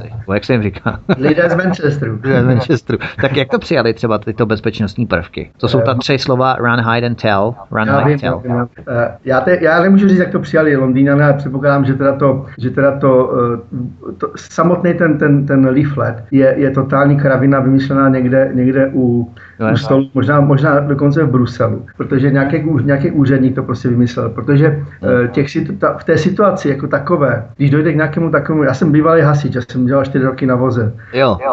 V situaci, kdy dojde k takovému jako útoku, tak člověk nemá absolutně představu, kde není nebezpečí a kde nebezpečí je. Může opravdu, jak se říká, běžet přímo do, do epicentra, nebo může běžet správným směrem, ale zorientovat se v tom, když člověk není trénovaný, jako třeba vojáci jsou trénovaní, zorientovat se v tom je absolutně nemožný. Je, je, je to totální prostě chaos. Takže radit někomu schovat se, běžet, nebo dokonce radili, že nemá člověk dělat mrtvýho. Třeba v Bataklanu to spoustě lidí zachránilo život. Radí, radí že, že se má člověk schovat. To mě může stát život, protože možná, kdybych začal utíkat, že mi, když bude utíkat deset lidí a oni střelí jednoho, tak, tak uteče devět. Ale když bude devět schovaný, tak postřílí vše devět, nebo vše deset, teda tak to myslím. Jo, čili čili uh, uh, asi si myslím, že, že v tomhletom případě, pokud se něco takového stane a člověk má tu možnost hodit ten půl, půl litr a běžet tam s tou žilí a, a začít se prostě nějakým způsobem bránit, jak to udělal ten, ten, ten, ten uh, fotbalový fanoušek, jako vlastně bojoval se všema třema sám, tak, tak to, je, to je asi jediné řešení. Prostě mít, mít ty koule na to, prostě sebrat se a říct si opravdu, že tam člověk jako může zůstat, ale, ale útěkem se většinou nic nevyřeší. No. A zase se může vyřešit, že jo? Já totiž jsem si pročetl, prostudoval celý ten systém policejního varování, který tvoří ta tři slova, jak jsme zmínili, run, hide, tell. A docela mě pobavila jedna pasáž, ve které oni tvrdí, že nejlepší je útěk, ale pokud se utéct nedá, tak by se lidé měli schovat, bude-li to možné, tak by se měli zabarikádovat a vypnout mobilní telefony a potom zavolat policii. Tak jak chceš zavolat policii, když si vypneš mobilní telefon? No, to jako už, už, to, už to samo o sobě jako ne, nemá žádnou logiku i v další věci, jako když člověk začne utíkat, tak když, když se budu orientovat to, že se, že se schovám, tak, tak si vlastně můžu, můžu jakoby, ne, takhle to chci říct. Oni, oni říkají, že když člověk někam přijde, tak vlastně ohledně tady této rady, že si má už předem zhodnotit tu situaci, aby věděl, co udělá v případě toho útoku. Jo? To, to je vlastně součást toho je, že člověk musí, když někam se dost, třeba přijdu do restaurace, tak si mám hned jako zvážit, že kam se schovám, kudy budu utíkat a, a když se něco jako přihodí. Jo? Takže, takže já si myslím, že když člověk má takovou tu, tuhletu informaci, že má utíkat a když teda potom utíkat nejde, že se má schovat, že bude tak zmatený k tomu zmaten, k té zmatenosti obecné, že ho to spíš ještě ohrozí. No já nevím, to je, to je můj názor. Jak o tom všem informovala lokální média v Manchesteru? Kladou oni vlastně rovnítko mezi radikalizací muslimů a nárůst těchto útoků, nebo se snaží svádět na vedlejší kolej, svádět vinu na sekuritáky, bezpečnostní složky, které si s tím neví rady? Prostě úplně všechno, jen neupozorňovat na nárůst salafistických a různých vahabistických hnutí na území Velké Británie tvořené muslimskou komunitou. No, všechno je to orientované tak, že vlastně jsou to, to se mi co u nás, osamělí, byla to smečka osamělých vlků, jo, a takovéhle věci. Následně toho, že se musíme teda semknout, že teda no, se tím musíme nechat vykolejit a že teda jako nesmíme házet muslimy do jednoho pytle. Nikdo nemá odvahu z těch uh, oficiálních představitelů říct, že, ne, že, že na vině je ideologie. Jak říká Martin Konvička, sami muslimové jsou obětí toho, té ideologie a v podstatě to, že nesmíme házet do jednoho pytle, je, je hloupost. Ty, ty hodní jsou irelevantní, jak už jsem sám řekl. Že v podstatě vlastně ta ideologie sama o sobě nabádá k těmto věcem hmm. a ti lidé nedělají nic jiného a, a otevřeně nám to říkají, že pouze vlastně bojují za svého Aláha. A bojovat za Aláha znamená znamená, že se vytvoří všude, kam přijdou, chalifát a uplatní se právo šaria. Tečka. A že obojí dvoj, obo, obě dvě tyhle ty věci jsou neslužitelné s naším západním stylem života, je prostě nabílení.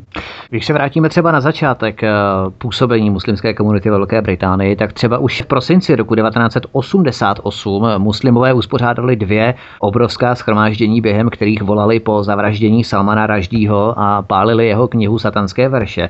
Takže každému muselo být tehdy jasné, že muslimský problém bude eskalovat, než se utlumovat. Není to tedy záležitost posledních několika let uprchlické krize, řekněme. Uvědomují si Britové obšírnost toho problému, že vlastně to přetrvává už řadu desítek let před vypuknutím té samotné uprchlické krize. Ano, já, já si myslím, že, že normální Britové si to uvědomují, takový ti se zdravým normálně rozumem, ale, ale že si to asi neuvědomují ty, ty uh, oficiální představitelé, jako vláda a podobně. Hmm, to je zajímavé, protože ti volení představitelé mají být z nás ti nejlepší z nejlepších. No, no jo. Oni jsou asi nějakým způsobem tím, jak jsou od, odříznutí od toho, od té reality, ano, ano. Jak, jak žijou vlastně. Příklad za všechny, jak, jak byl teďka u Westminster, jak, jak, byl, jak byl vlastně u, u parlamentu, byl, byl vlastně zabit ten policista, tak on stojí před budovou, policajt, a nemá zbraň. Když k němu přijde prostě nějaký terorista s nožem a uh, on aniž by cokoliv tušil, tak je potom podříznutý nebo, nebo propíchnutý. A všichni ti uh, papaláši uvnitř mají tam sebou i ochranku. Utíkala Theresa May uh, zadním vchodem, hned jak se tam něco seběhlo a kolem byli, já nevím, čtyři, čtyři lidi z ochranky, se zbraněma. Samopaly, uh, prostě pálný zbraně. Hmm. Takže, takže uh, jestli, něco, jestli něco není na palici, nebo jestli něco je na palici, tak tohle. Když je někde policie, tak má být zbraň přece. Už v dvacetileté době. Ano. Navíc, když to byl člen bezpečnostní a diplomatické ozbrojené ochranky, v podstatě uh, King no, Palmer. Naprosto tak, nepochopitelný. Mm, Oni mm. pořád žijou v tom, v, tom, v tom čase těch bobíků, jak chodili vlastně s těma, s těma vysokýma čepicema po londýnských ulicích jenom s obuškem a všichni z nich měli respekt. Muslimové z nich respekt absolutně nemají. Tady jsou... Jdou na komoru, no. Tam jdou policajti do no-go zóny a oni je prostě vyženou. Tam prostě se objeví se chumel muslimů a vyženou je. Tečka. A nikdo s tím nic nedělá. Máme tu například známého radikálního muslima jménem Omar Muhammad Bakri, který založil v Británii proslulou fundamentalistickou organizaci Hizb ut Tahrir, která v Británii působila, a to se taky podržme, od roku devatenáct set osmdesát šest až do roku dva tisíce pět, kdy sedmého července došlo k zabití těch padesát dva civilistů v londýnském metru. A Omar Muhammad Bakri tehdy utekl do Libanonu a do Británie se už najednou nemohl vrátit, ale těch benevolentních přístupů k muslimským radikálům britskými tajnými složkami je tu daleko více. Jak si tu přílišnou toleranci britských služeb, britských tajných služeb vůči bujení podhoubí fundamentalismu v muslimských komunitách vykládáš? Protože oni to skutečně berou, mně připadá občas i na lehkou váhu, když potom zdrojujeme a filtrujeme, analyzujeme ty výstupní informace, výstupní data.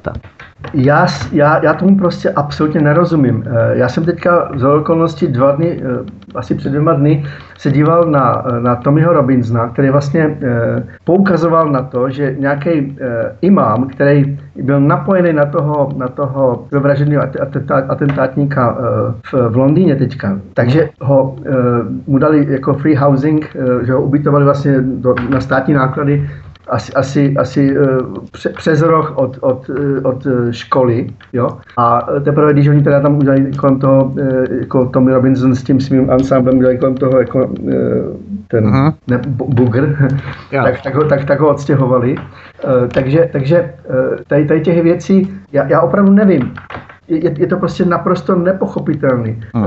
Na, na Google je, je vlastně stránka, kde tihleti radikálové napojení zrovna na ty, na, na ty co vraždili na London Bridge. Tak, tak tam mají, se, modlí se, včetně toho, toho útočníka na tom London Bridge, tam, tam je prostě vypíchnutý v parku v, v Londýně. A tohleto video s vlajkou Islámského státu, tam prostě mají píchnutý a Google odmítl to sundat, že prý neporuší žádného pravidla. Jo? Mm, mm. Tak a to je prostě, už tohleto je na palici. Když mm. Katie Hopkins dala nějaký prohlášení, tak jí dali ban. Když eh, tam, tam budou eh, nějaký eh, radikálové z Islámského státu evidentně z té oblasti eh, tady nabírat nové, nové síly, tak se nic neděje. Jak je možný, že, že něco můžou, něco nemůžou zastavit? Jak je možný, že vůbec teroristi komunikují přes sociální sítě?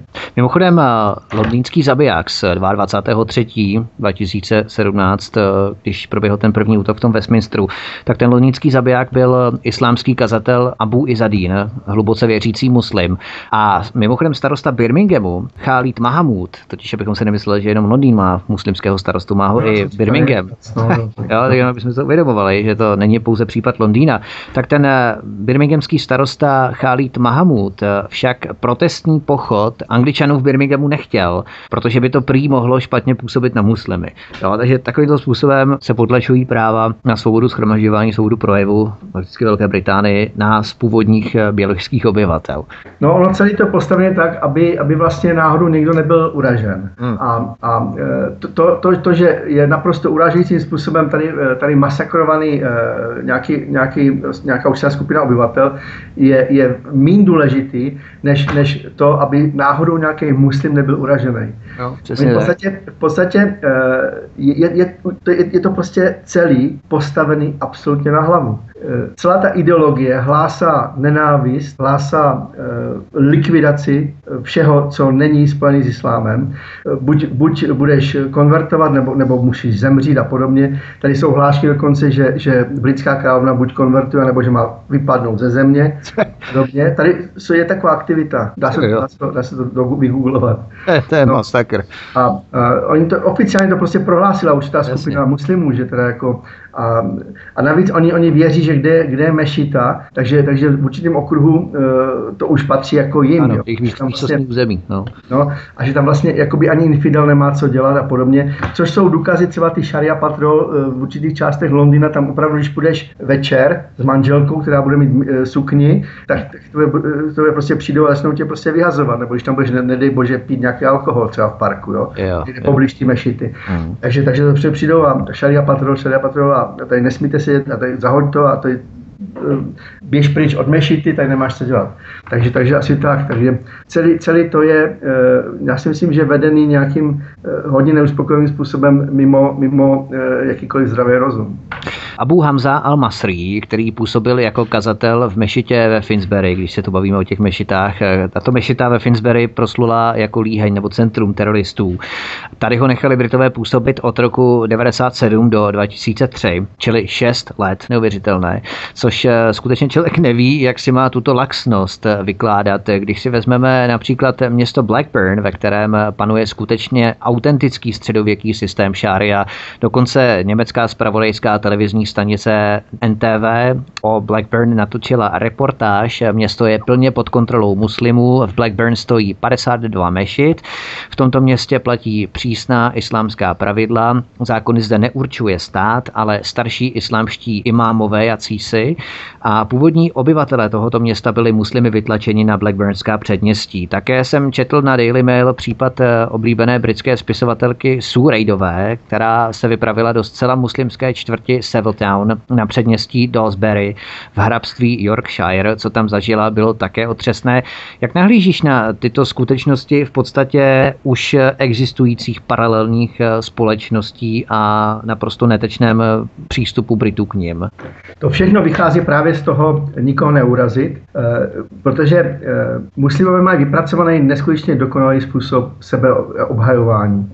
To znamená, kdykoliv je člověk jakýmkoliv způsobem napadne, tak oni mají prostě skupinku právníků, každý k dispozici nějakým způsobem přes tu svoji mešitu, a e, okamžitě to začnou z právního hlediska napadat a e, je, dost, je dost těžký e, je z něčeho obvinit. Aha. Okamžitě člověk skončí jako rasista, islamofob a další, další synonyma.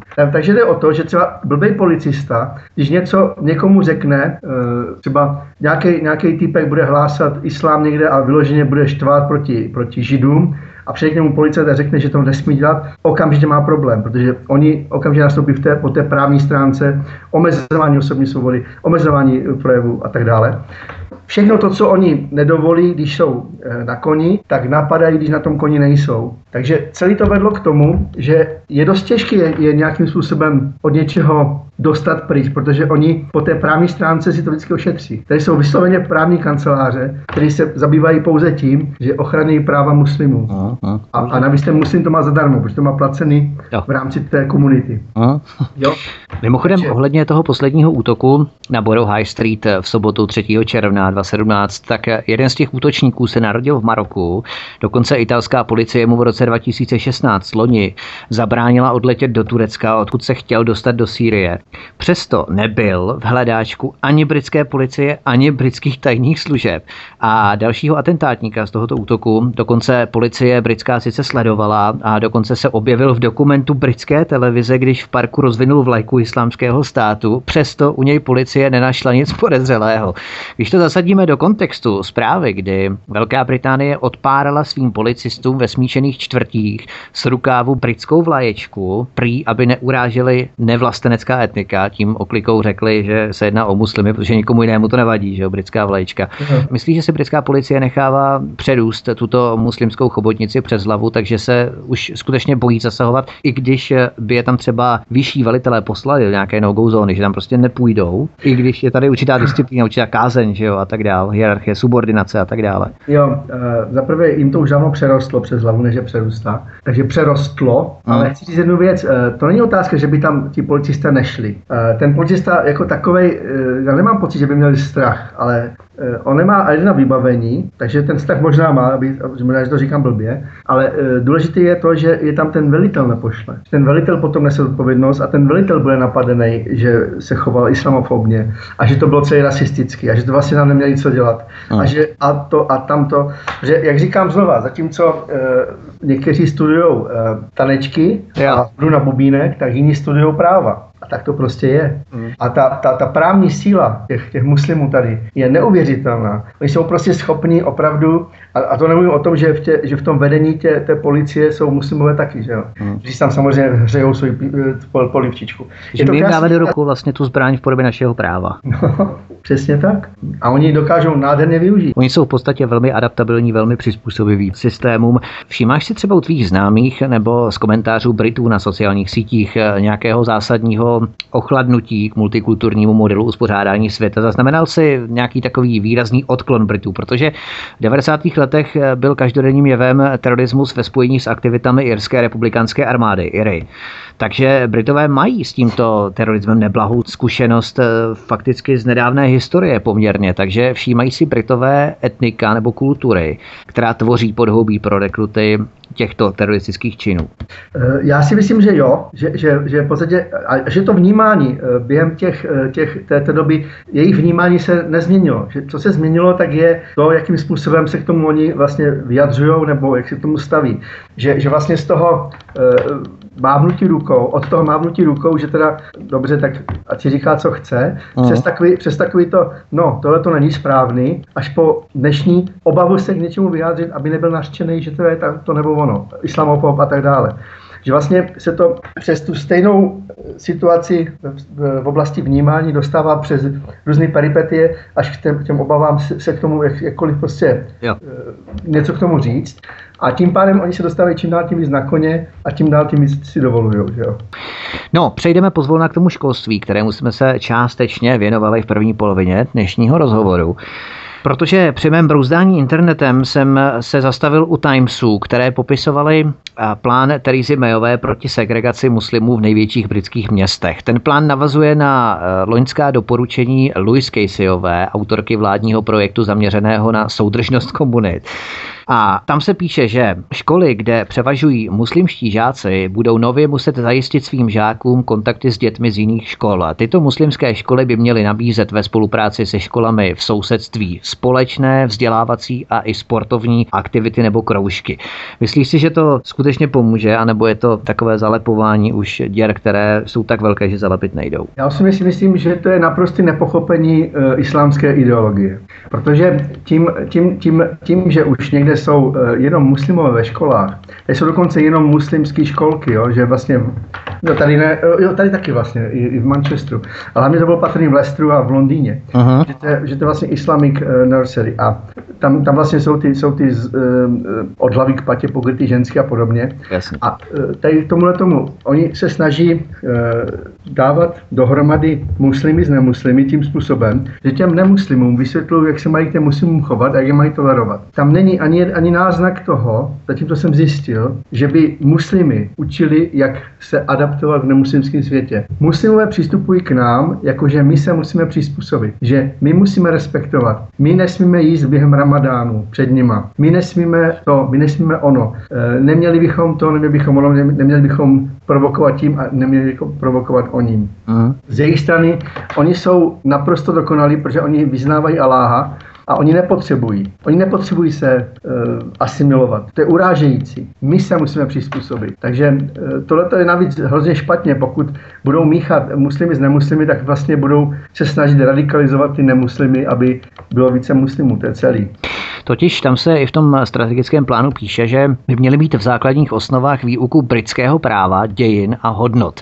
Ten plán také zahrnuje opětovný důraz na zlepšení angličtiny u všech věkových kategorií. Neodkrývají tím vlastně Britové, že v podstatě nechali rozbujet muslimské paralelní společnosti a teď sklízí to trpké ovoce. V podstatě tím plánem poukazují na to, co zanedbali v předchozích dvaceti, třiceti, čtyřiceti letech. No přesně tím to odkrývají. No. To jsem jenom chtěl říct, že jak, jak začal mluvit, tak jsem přesně chtěl říct, že vlastně to je důkaz toho, kam to, kam to vlastně dopracovali. Jo? Uh-huh. Že, vlastně, že vlastně je tady, je tady velká komunita lidí, kteří, kde třeba rodiče vůbec nemluví anglicky, protože se pohybují. Ten Blackburn je krásným příkladem. Já vím přesně, o čem mluvíš. Hmm. Tam jsou, tam jsou dokonce lidi, když zastavíš na ulici, tak si myslí, že, že Británie je islámský stát. Že, vlastně, že, že tam je islám hlavní náboženství a že tam opravdu to takhle je v těch, v těch myslích těch lidí.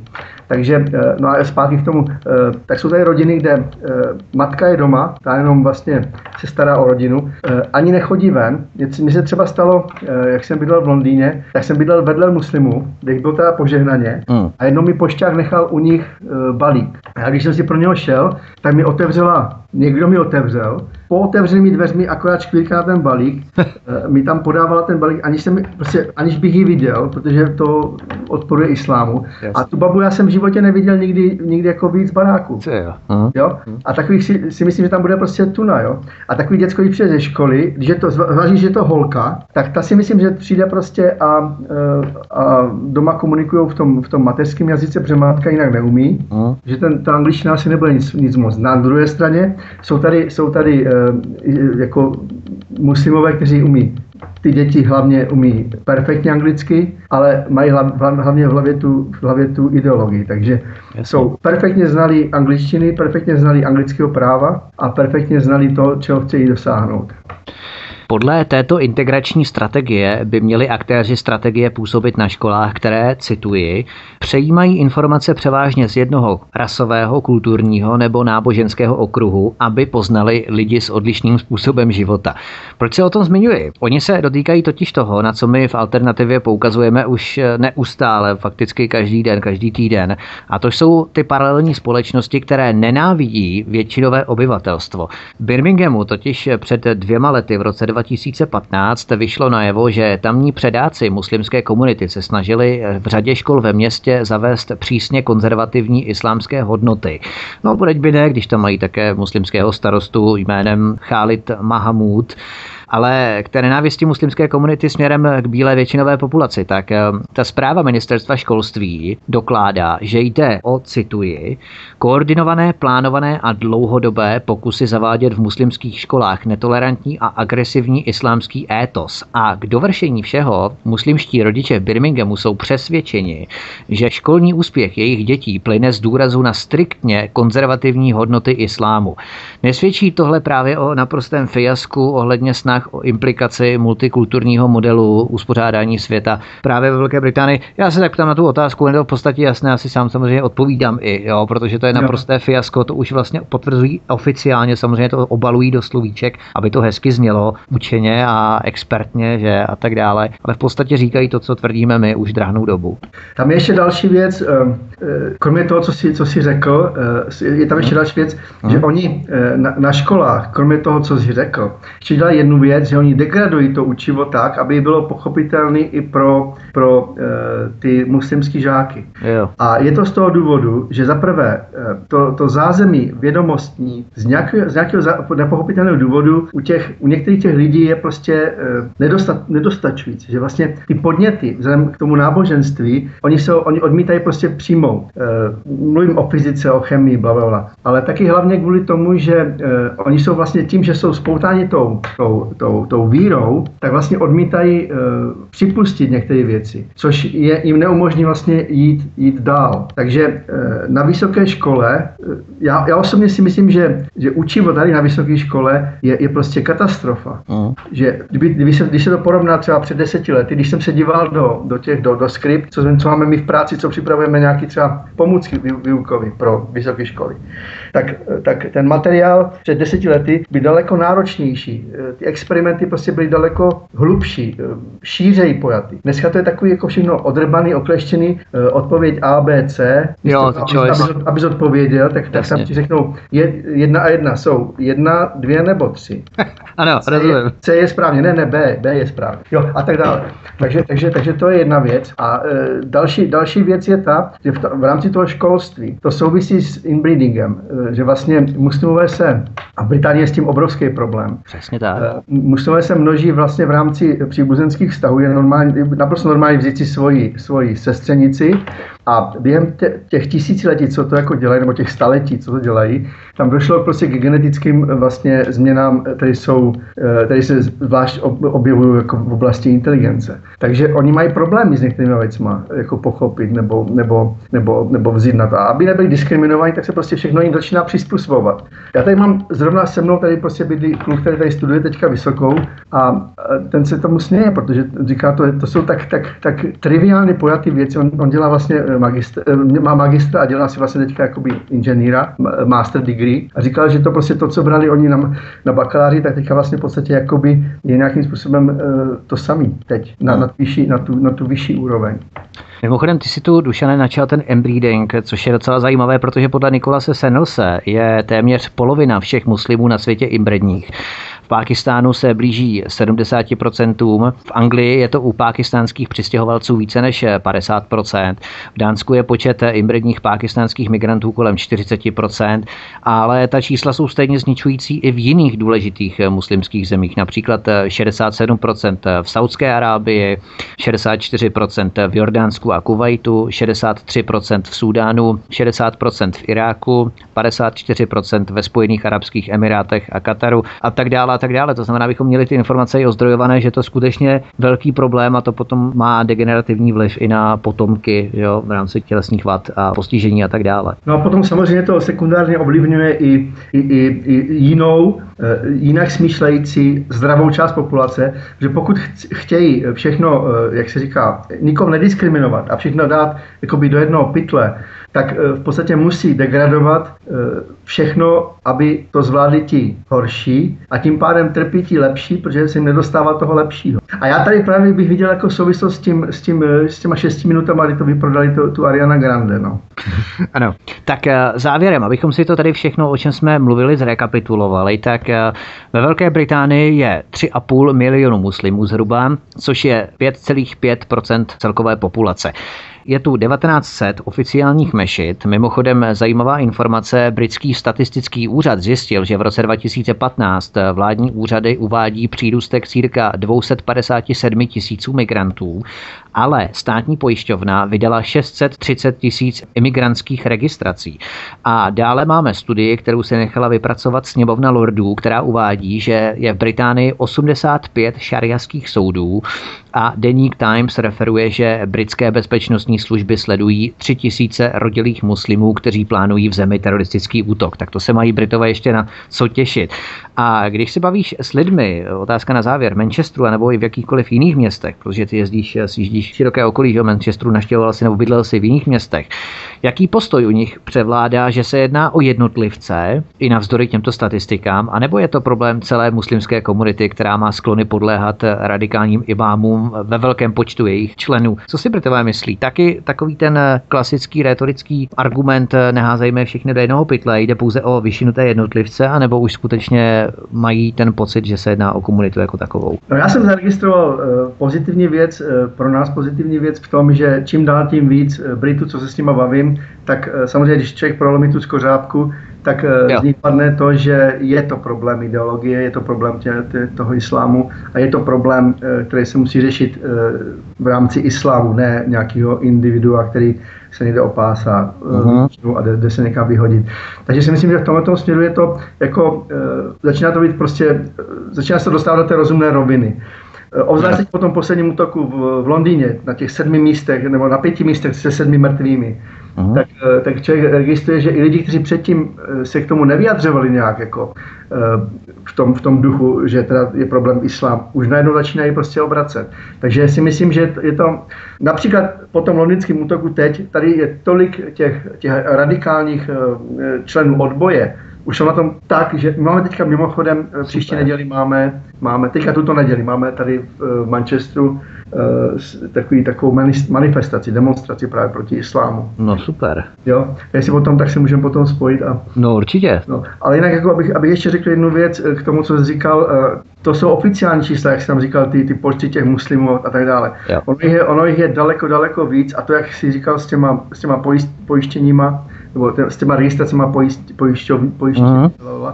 tak těch bude ještě, ještě jako, tak, tak jak říkáš, dvě stě tisíc a šest set tisíc, tak, oh. tak že jich bude daleko prostě ještě víc, no. Uh-huh. Možná ne, ne, jako neregistrovaných. No já jsem tím chtěl říct to, že, že těch neregistrovaných je tady strašně moc, oni jsou prostě v rámci rodiny někde schovaní, můžou jít na, na, na jedno ninko, chodí, chodí třeba doktorovi a podobně, jo. Uh-huh. Vlastně má registraci jeden a chodí tam ještě někdo jiný, že, na, že, že, že řekne, že ho bolí ucho, jde tam jak, jako, jako Mahmud a pak jiný, že, že si zlomí nohu objevovali tam jako Mahmood taky, jo, takže jo, to... Jo, jo.